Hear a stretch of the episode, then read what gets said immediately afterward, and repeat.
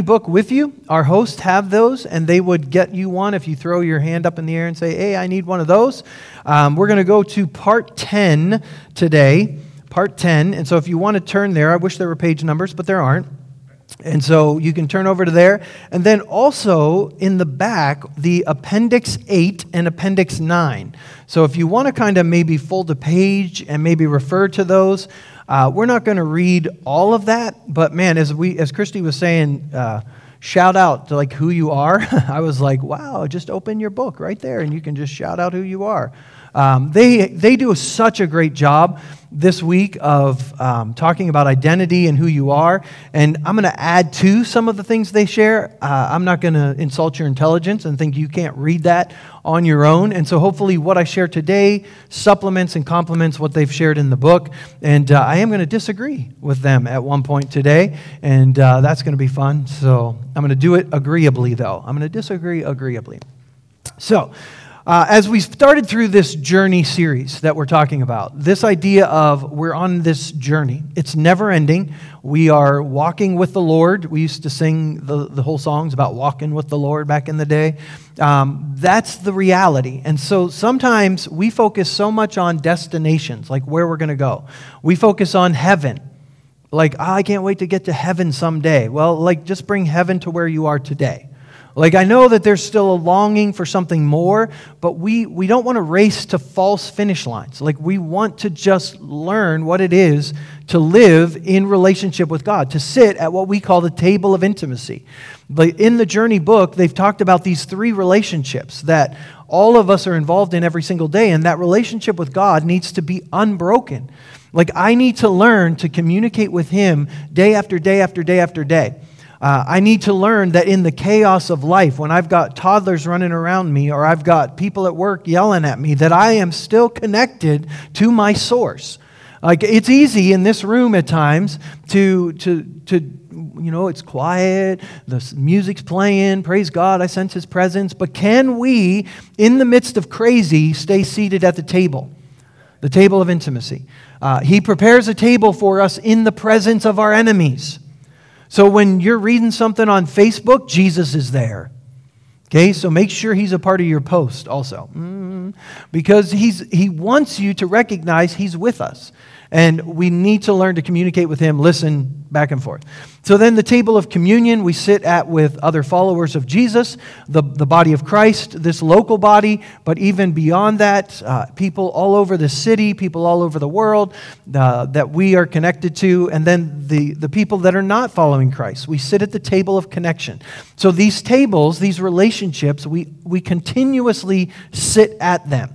And so this booklet has processed like how to do that. We've talked about it. We're going to continue to talk about it.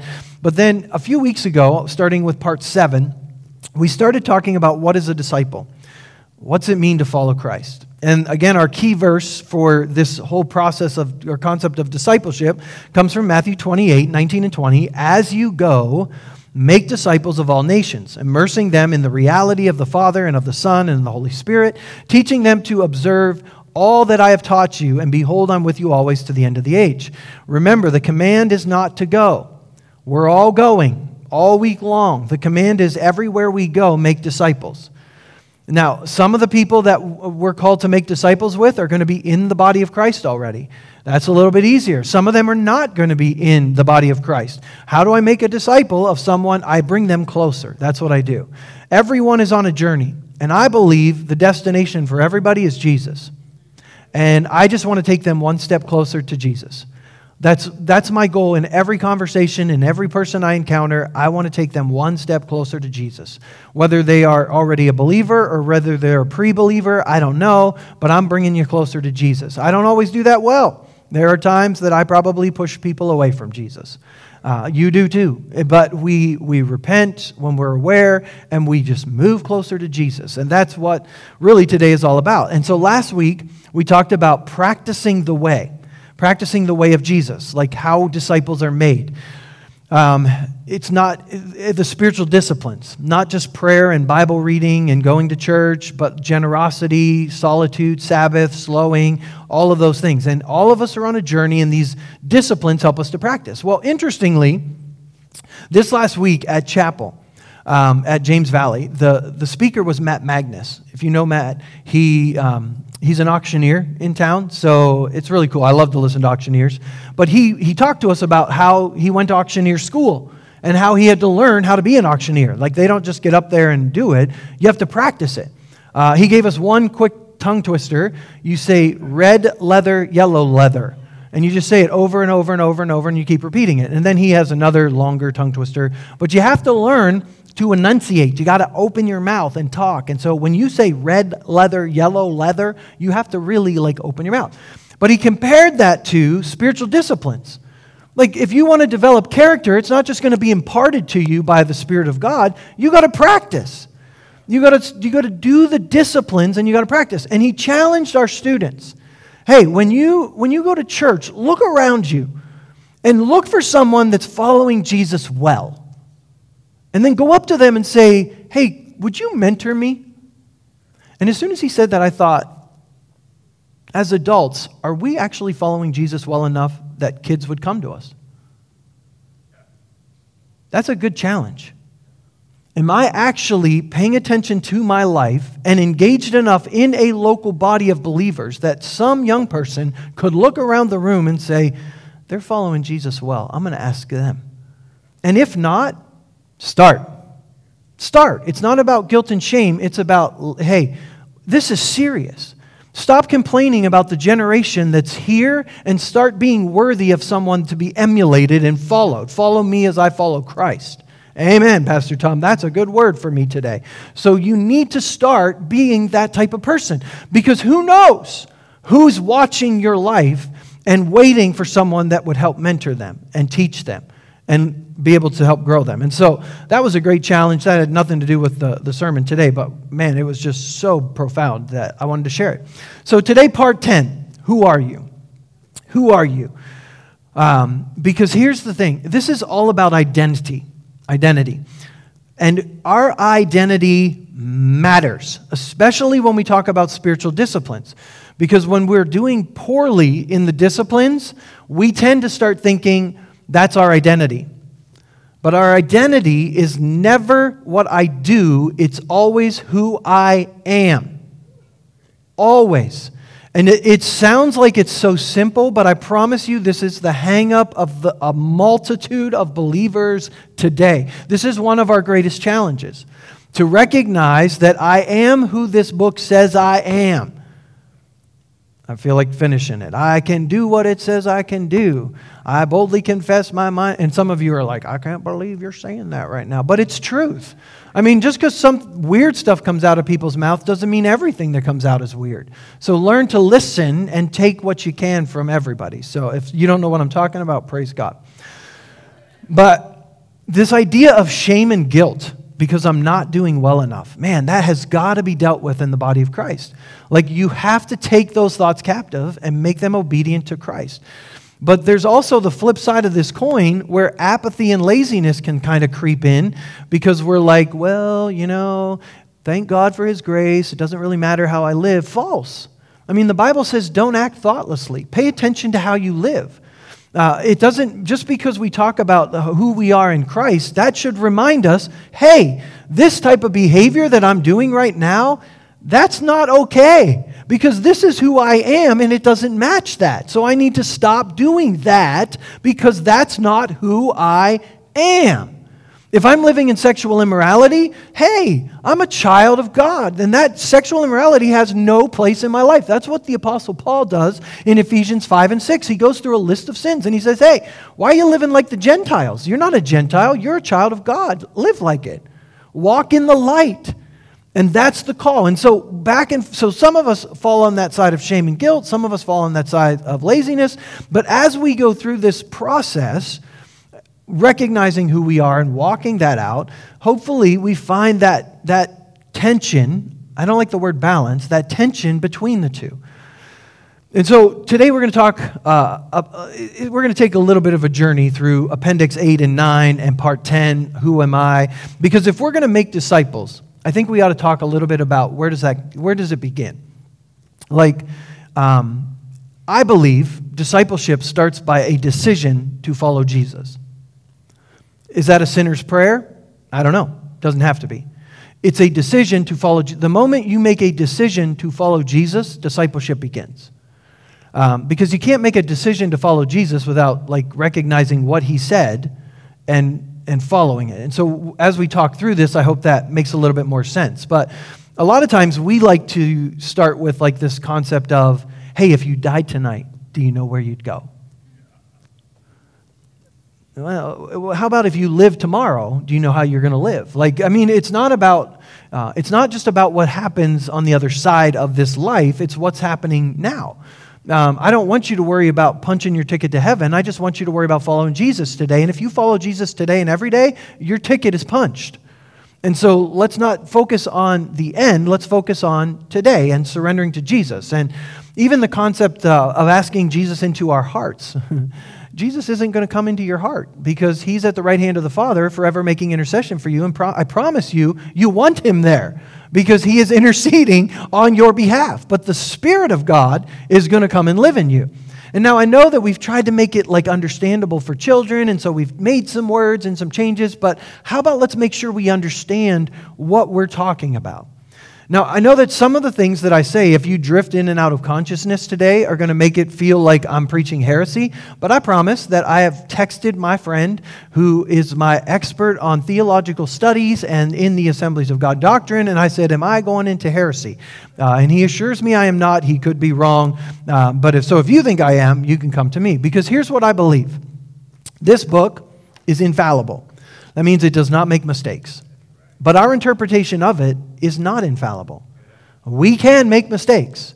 And so we have to constantly be asking questions and learning and growing. And today we're going to talk about that process of identity because identity shapes us. It shapes our beliefs, it shapes our actions. And I'm going to say it again what I do is not who I am. I am a human being, I am not a human doing. Like it's not by accident that we, we are human. People will say all the time, well, what do, you, what do you do? And we say, well, I'm a pastor. No, I'm not a pastor. I pastor, but I, I'm not a pastor. My identity is not a pastor. My identity is solely human being, Son of God. That's it. Now, as a human being, Son of God, this is what I do, but what I do does not define who I am. I mean, even in the, like what we do with like Alcoholics Anonymous, we like to say, well, hi, I'm an alcoholic. No. Alcoholism may be what I do, but it is not who I am. I am not defined by my actions. I am defined by who God says I am. Now, I struggle with certain behaviors and certain decisions, and I'm not going to deny them. I'm not going to pretend like they're not there, but I do not want to label myself by anything other than son or daughter of God, because that's who this book says that I am. So, as a human being, I am created, you are created, we are created in the image of God. That's who we are. We were created for partnership with God. Part of that partnership is relationship with Him. Part of that partnership is representing Him. Part of that partnership is ruling over the earth. So some of that is identity, and some of that is calling. Okay? We were created for partnership. We've got to know who we are before we fulfill our calling as to what we do. And sometimes we focus so heavily on what we do without recognizing who we are, and we burn out. Because we're forever trying to please Him, and we're forever trying to please everyone else, and we can't. You have to know who you are, and from that place of identity, then you fulfill the calling that God has put on your life as a son or daughter of God. So, Adam and Eve in the garden are the, the prototype of what we were supposed to do, what we were supposed to be, and they chose in that moment in the garden to reason that they knew better than the Almighty. They choose that when God said, Don't eat of that tree, hey, that tree looks good. I mean, we're still doing this today because we're clear on what God has said, and we're like, well, but you know. I mean, God, if He lived today, He, he does not change. So it may look good to the eye, and it may be pleasing for food or for any other selfish indulgence. That does not make it right. And if you, if you give yourself to that, you will find that that path leads to death, as Adam and Eve did. The moment they ate of the tree, shame, guilt, condemnation, instantly. Instantly. Why? Because I believe the glory of God departed from them. I believe Adam and Eve, well, they're like, how did they not know they were naked? Well, they were covered in the glory of the Lord. But the moment they chose to go their own way, sin and the glory of the Lord could not be in the same place, so boom, it departed. And then they felt the shame, the guilt, the blame, all of that that happened. And so, coming back to this idea of identity, before Christ, our identity seems to be marked by sin. It's marked by sin. Um, we, we, we label people, we label ourselves based on that. But the moment we come to Christ, our identity shifts. He's given us His identity, His righteousness, His holiness. All of it gets put on us. You remember these? Some of you remember these? Remember why we made these? Because when this is off, this is who I am. When I put on Christ, this is what God sees. This is who I am. Has nothing to do with what I do. This is who I am. This is what God sees. He sees Jesus because I have decided to follow him. So for sin, like what, what is sin? Like what is sin? Lots of definitions out there. Sin is breaking the commands of God, the teachings of God. It's missing the mark. Some people will say it that way. And so when we choose to go our own way, sin. Romans chapter 3, we love to focus in on Romans 3:23, but let's put that in context. Romans 3:22, this righteousness, do you notice how he starts with righteousness, not sin? Oh, isn't that interesting? We always start with sin. Every gospel presentation that I hear these days is all about sin. Sin, sin, sin, sin, sin. And yet, often Paul starts with righteousness. He starts with Genesis chapter 1, not Genesis chapter 3. Calling, identity. This is who you were created to be. Now, sin has marred that. Sin has taken the glory of God away, but you, it can be brought back. Like, was there, gone, back. Like, start the gospel presentation with that. That's more inviting than you're a sinner. Eh, that, I wonder why people get turned off by our gospel presentations. This righteousness is given through faith in Christ Jesus. Through what? Through faith, not through your performance. Through faith in Christ Jesus to all who believe. There's no difference between Jew and Gentile, for all have sinned and fall short of the glory of God, and all are justified freely by his grace through the redemption that came by Christ Jesus. See, the glory of God is who we were created to be as image bearers. We were meant to carry the glory of God. The image of God is now given back to us through Christ Jesus, not attained. You don't work for it, you don't earn it, it's given. Now, you, oh, I know, but, but don't, you're saying we don't have to live it out? No, we do have to live it out, but it's already there. Stop working so hard to make it be there or make it look like it's there. It's there. And live from it. The glory of God is what Adam and Eve lost. It's what God restores to us through Jesus Christ. In Isaiah chapter 53, verse 6, we all, like sheep, have gone astray. Each of us has turned to our own way, and the Lord has laid on him, Christ, the Messiah, the iniquity of us all. In other words, Jesus' death, burial, resurrection, ascension has now brought righteousness back to us. The glory of the Lord returns to us through what Christ has done. Discipleship starts by acknowledging that we were created in the image of God for partnership. That's step one. I was created for partnership. I was created for relationship. I was created for representation. I was created for ruling. That's who I am. That's what I've been called to do. So all human life has value because of that. All human life has value. In the womb, out of the womb. It all has value. On every side of this argument, I don't understand why some people think there's more value in the womb or more value out of the womb. It's all valuable because there is life in the image of God. But falling short of the image of God does not mean that God has left us, it doesn't erase the value. Now, the glory of the Lord is not on us. We're marred by it, but if you go to the appendix, the appendix will tell you that part two of the what do you do after you acknowledge, you know, that you're created for a relationship with God? You have to acknowledge that sin has broken the relationship with God and you, we're now separated from God. Please listen carefully. I believe step two is acknowledging we've gone our own way. It's acknowledging I've been selfish, I've been unkind, I've been deceitful, I've been um, impure. Whether I know, have known about it or I didn't know about it, I have sinned. Okay? However, does sin separate me from God? Here's what I believe sin is the problem, Jesus is the solution. Sin is the problem, Jesus is the solution. Salvation only comes through Jesus. But when we say sin separates us from God based on Romans 3:23, is that what Romans 3:23 said? It says all fall short of the glory of God. Does that mean we're separated from God? I don't know. I mean, in the book of Acts, the apostle Paul says he's not very far from any of us, and it's in him that we live and move and have our being.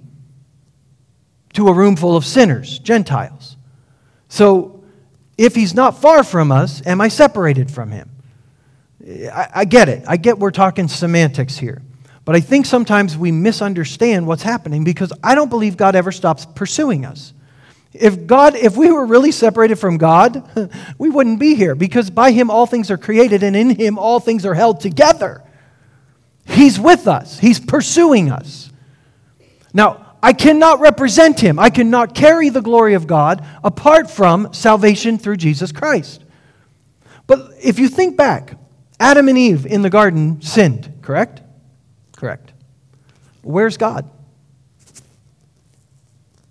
In the garden, present with them. I mean, the glory departed, but he's there. Cain and Abel. Cain killed his brother. Where's God? Right there. I'm not saying that there's not sin. I'm not saying. But focus here God is always present. He can be even leading and guiding and helping. He is kind to the unjust. So to think that, uh, you know, people that are in the world are totally God forsaken, false. The image of God is absolutely marred in anyone who does not follow Jesus. But God is still present. I mean, God spoke with Abraham. Was Abraham sinless? He spoke with Moses on the mountain. Was, was Moses sinless? No. What am I trying to say? I'm trying to say words matter. Words matter. Keep it simple. Sin is the problem, Jesus is the solution. We fall short of the glory of God, but the Spirit of God is always pursuing us. So when I explain salvation, I say we were created in the image of God for relationship, for partnership. We've all gone our own way, and as a result of that, we've sinned. We've broken what God intended for us. However, Christ Jesus is the solution. The Son of God, Christ Jesus, provides the solution. In Philippians chapter 2, tells us that though he was God, he did not think of equality with God as something to cling to. Instead, he gave up his divine privileges. He took the humble position of a slave, and he was born as a human being. When he appeared in human form, he humbled himself in obedience to God, and he died a criminal's death on a cross. Jesus is God. He is. He came as a human being. When he came as a human being, he laid aside his rights and privileges as God, of, as God, and he came fully human. That does not mean he was not fully God. He was fully God. However, he did not access his godness on earth, meaning he lived as an example to us who follow him, full of the Spirit, to how we can live. If Jesus did it, so can we. This idea that Jesus did things because he was God doesn't line up with what this book teaches. Jesus came as a human, laid aside his rights and privileges. But you're like, well, Pastor Tom, how did, how did he do it then? You know how he did it? He was able to be filled with the Spirit. Remember at his baptism, the Spirit of God descended upon him like a dove. Jesus was sinless. Because he was sinless, he was able to have the glory of God restored to him before us. Everything he did on earth, he did through communication with the Father by way of the Spirit. You and I put faith in Jesus Christ, the Spirit comes upon us. You and I can do what he did. Wow, that is great news, isn't it? Thank you. Thank you very much. Romans chapter 6, verse 23 The wages of sin is death, but the gift of God is eternal life in Christ Jesus our Lord. That's not heaven, that's entrance into the kingdom. Today, you get eternal life. You get the Spirit of God living in you. And everywhere you go, you are a temple. You can go about like Jesus, doing good, healing people, raising the dead. You don't do it according to your will. You do what you see the Father doing the same way Jesus did. I do what the Father's doing. The Father's always at work. People walk around with their heads down, following Jesus. The world is so bad, everything's so bad. I can't wait till Jesus comes back. Get your head up and look because the fields are white for harvest. Stop saying nobody's interested. Stop saying nobody cares. The fields are white for harvest. The problem is, we're not letting the Spirit be our eyes. We're using our own eyes. We're using our own reason. We're reasoning in our hearts that those people are rejecting Jesus. Those people are rejecting who we say, well, why? Because we walked up to them and said, Did you know you're a sinner? Did you know if you died today you were going to go to hell? Ah! Maybe start with why they were created. Don't skimp on the sin, it's an important part. It's just not the first step. Trying to make you rethink it. So, after we acknowledge we've gone our own way, we acknowledge what Christ did for us. He died, He was buried, He was resurrected, He ascended to the Father. All of those are important. We don't have time to talk about it today, but we don't like to really talk about all of them, but they're all very, very important. And because of that, because he did it in our place, you and I can access the Father. We have the righteousness of Christ. Now, what happens next? We talked about this last week, Matthew 11 28. Come to me, all you who are weary and burdened, and I will give you rest. Take my yoke upon you and learn from me. That's it. Take his yoke. What's his yoke? How he interpreted it, this book. Whatever Jesus did, Go and do likewise. Sermon over. Ha, you wish. but in essence, that's it. Go and do likewise. We try to take the words of Jesus and say, well, Jesus couldn't have really meant that. Maybe he really did. Maybe he really did mean you should love your enemies. Maybe he really did. You should meant you should do good to those who hate you. Maybe he really meant you should pray for those who persecute you. Maybe he really meant it. In fact, he did, because he came to show us how to live. Romans chapter 8, verses 28 and 29. We know that in all things, God works for the good of those who love him. Are you grateful for that? That today, God is at work for your good. Praise God. That's not a trick question. I am glad he's at work, who have been called according to his purpose. I've taken his yoke.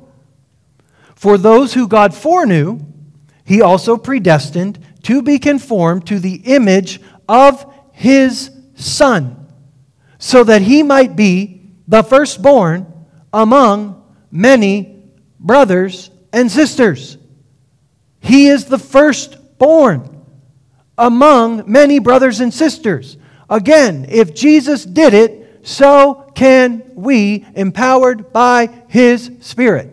2 Corinthians 5:17 If anyone is in Christ, the new creation has come. Not will come. Not one day we'll be here. It has come. The old is gone and the new is here. And yet, we're still on a journey. You feel the tension? It's already been done, it's already been given to me. So when I don't measure up, I recognize hey, that's not who I am. Who I am is here. It's not an excuse to sin. Paul says that clearly. Don't, don't use the grace of God as an excuse to sin. You're going to miss it. Be humble enough to say, you know what? I missed that. There are people in our world today that they never say they're wrong. They don't even know how to say that. It's all about, well, you misunderstood me. Just say I was wrong. It's that easy. I, man, I, I apologize. I was wrong. See how hard that was? Because when you fail to apologize, when you fail to acknowledge the mistakes you've made, there's no grace. You want grace? You say, I did it wrong. I shouldn't have reacted that way. I didn't react that way because of how you acted. I reacted that way because I let myself be out of control. And I did not use the self control provided by the Holy Spirit in that moment. I was wrong. Well, what if they don't apologize? Not worrying about them. I got to worry about me. I mean, I'm worried about you too, but I got to worry about me. Because when we're standing there, I don't get to have you there. It's me and him. Did you listen? Did you not listen? Every idle word that comes from our mouths. Wow. Think about that. It's not supposed to be fear, shame, and guilt, it's supposed to be soberness. Take his yoke means don't live thoughtlessly, act like it matters. In case you're not convinced yet, how about Romans 8:11? If the spirit of him who raised Jesus from the dead is living in you, he who raised Christ from the dead will also give life to your mortal bodies because of his spirit who lives in you.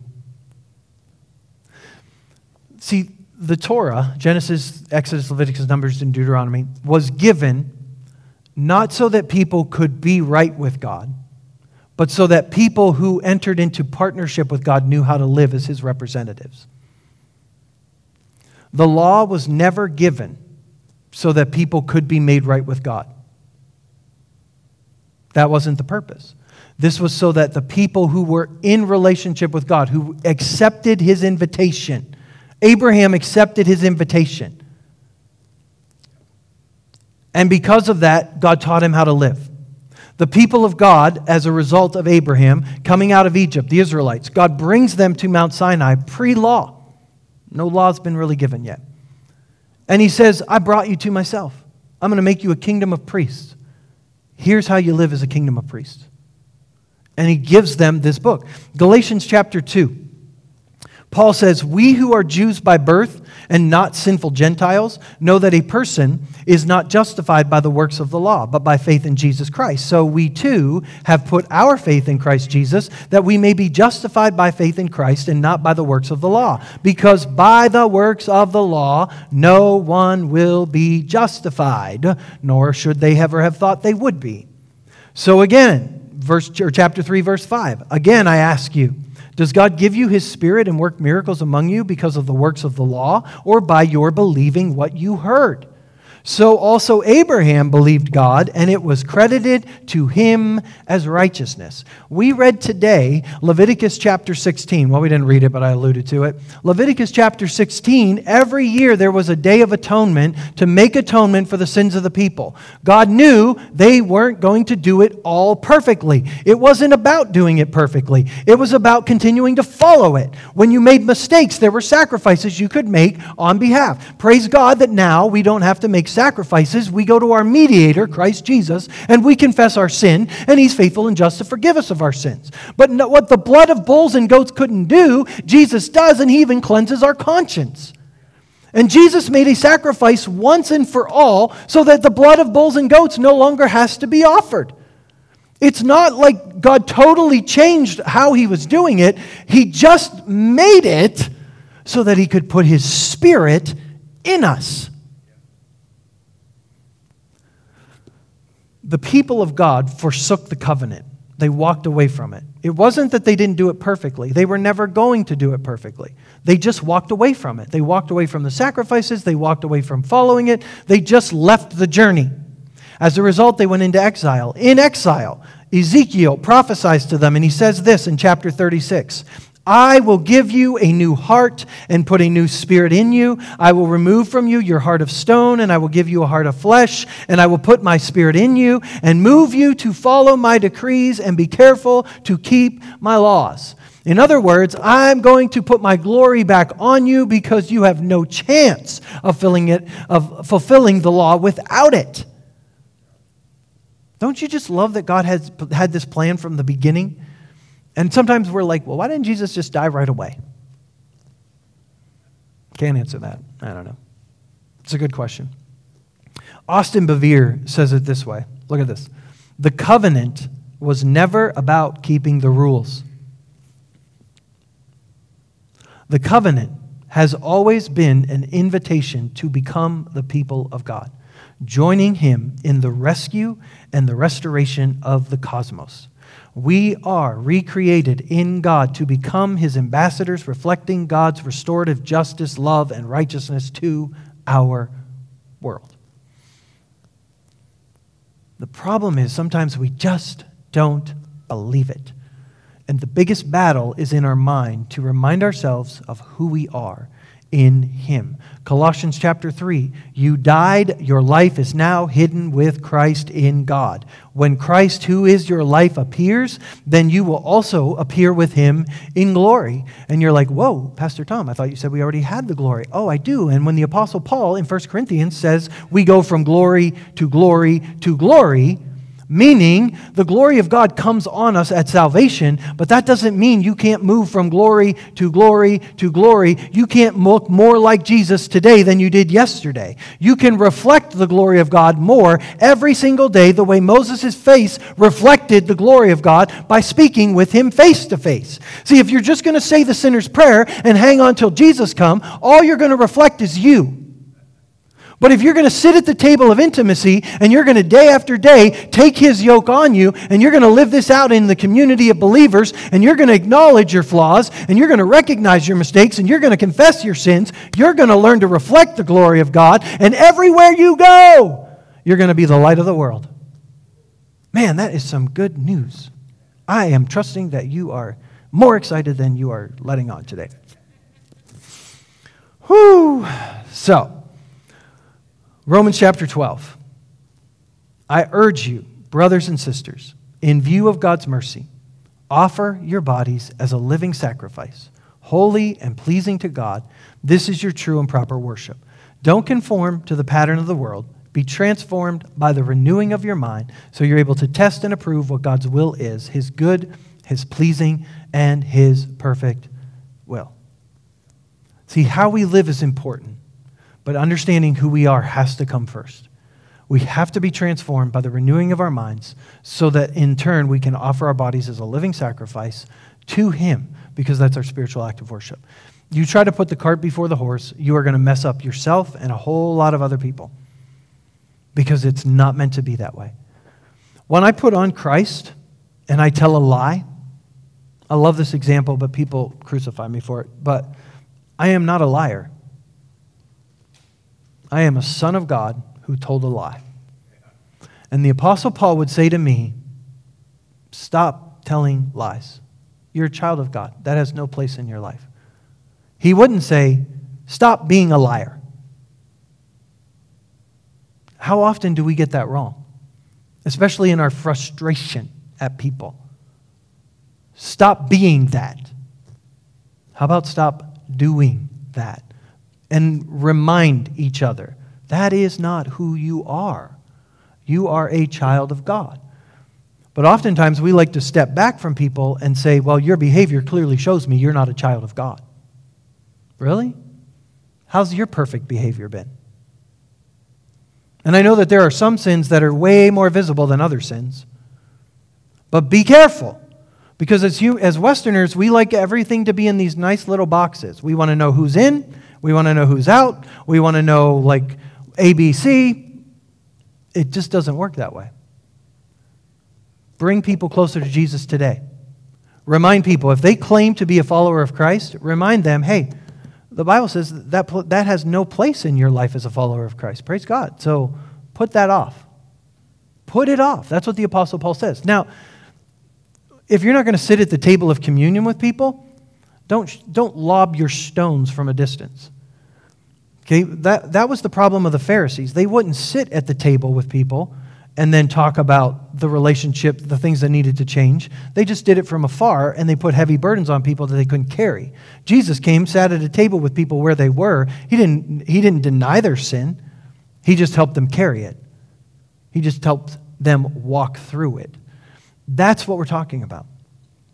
I want to share one last verse. You guys have been a great bunch. You're, I know you're totally engaged with me. I haven't spoken over your head at all. Leviticus chapter 16, I want to go back to it. Remember, we talked about it the whole bulls and blood, goats, mm, picture of Jesus, scapegoat. Man, Leviticus chapter 16, so much symbolism, but the end of the chapter, verse 29, this is to be a lasting ordinance for you. On the tenth day of the seventh month, you must deny yourselves and not do any work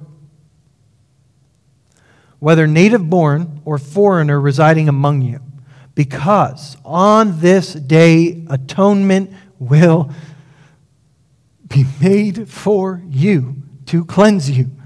Then before the Lord you will be clean from all your sins. All of the everything shuts down.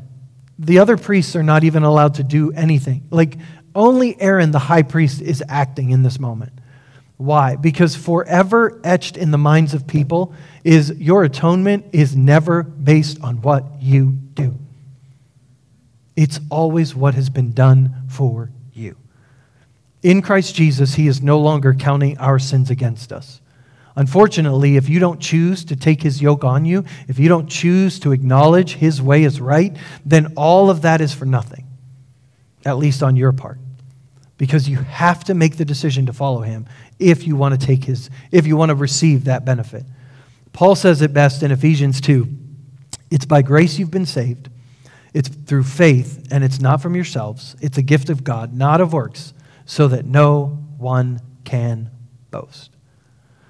So today, every one of us has been invited into partnership. Every single one of us invited into partnership. If you're watching online, you're invited into partnership. It starts by acknowledging you were created for that. You were created for partnership with God, relationship with Him. You were created to walk with Him. You were created to live with Him. You were created to rule with Him, with Him, not just for Him, as His representative. But we have to acknowledge we've gone our own way. There is not a human being on this planet that has not gone their own way. Somewhere along the way, you have done it. Thank God Christ took care of that for us. Sin is our problem, salvation is the solution. You have to believe on what Christ did. He died, he was buried, he was raised to death, raised from the life, raised from the dead back to life, physical body, ascended to the Father so that he could send the Spirit to live inside of us so that you and I can take on the yoke of Jesus and we can live according to his life by the power of the Spirit. Man, there's not a lot of people in this room right now, but if everyone in this room would catch this and live it, we'd change Huron. We'd change the city. How do I know? In a few years, they turned the world upside down. No internet, no bicycles, no media, no nothing. They turned the world upside down because they understood it. They were people of the book that understood what Jesus had done for them. They surrendered to the yoke of their, their rabbi and they followed him, willing to lay down their lives even to the point of death. How will you respond to that invitation today? And so, Father, thank you for the invitation to join you in your partnership, in partnership with you. God, thank you for the relationship that you created us for. God, help us. Help us to align what we believe with what your word says. Help us to fully yield to your word. I pray for each one today. God, there are those in this room that have already responded to you, have already acknowledged you. They were created for partnership. They've already acknowledged they've gone their own way. They've already put confidence in what Christ has done for them. And God, they are already living filled with your spirit day after day. Holy Spirit, I pray today that you just continue to encourage them, continue to strengthen them, continue to grow them. God, that they would hear that challenge for that, that I shared earlier, that they would be someone will, worthy of being followed. God, there's a generation that's coming after us that needs godly fathers and mothers and grandmothers and grandfathers in their lives that don't have that in their lives. And so may we be worthy of emulating. But for those in this room, for those that are watching online, that somewhere along the line have not done one of those steps, Holy Spirit, I pray today that each one would come to that place of acknowledging why they were created, the partnership they were created for, that they would acknowledge that they've gone their own way. God, that they've reasoned in their hearts how their way was better than your way, and they've done it that way. And that they would come to the foot of the cross today and put full confidence in what Jesus has done.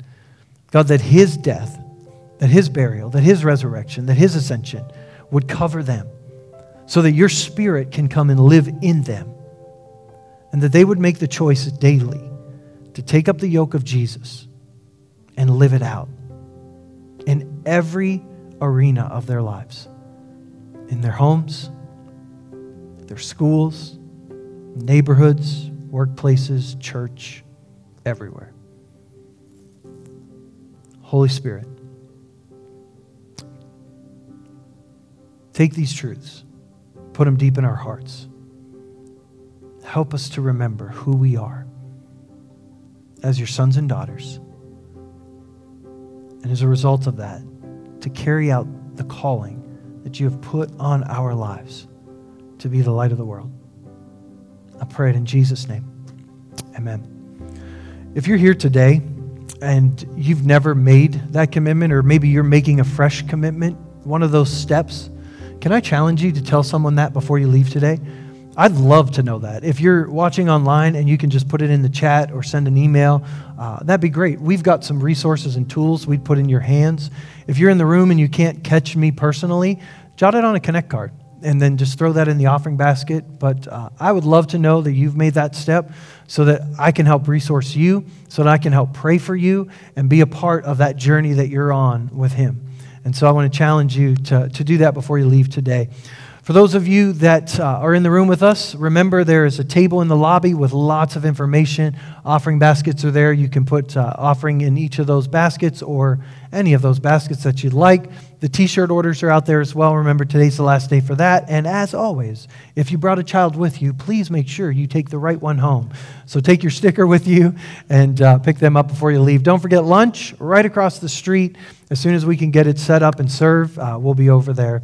God bless you as you go today.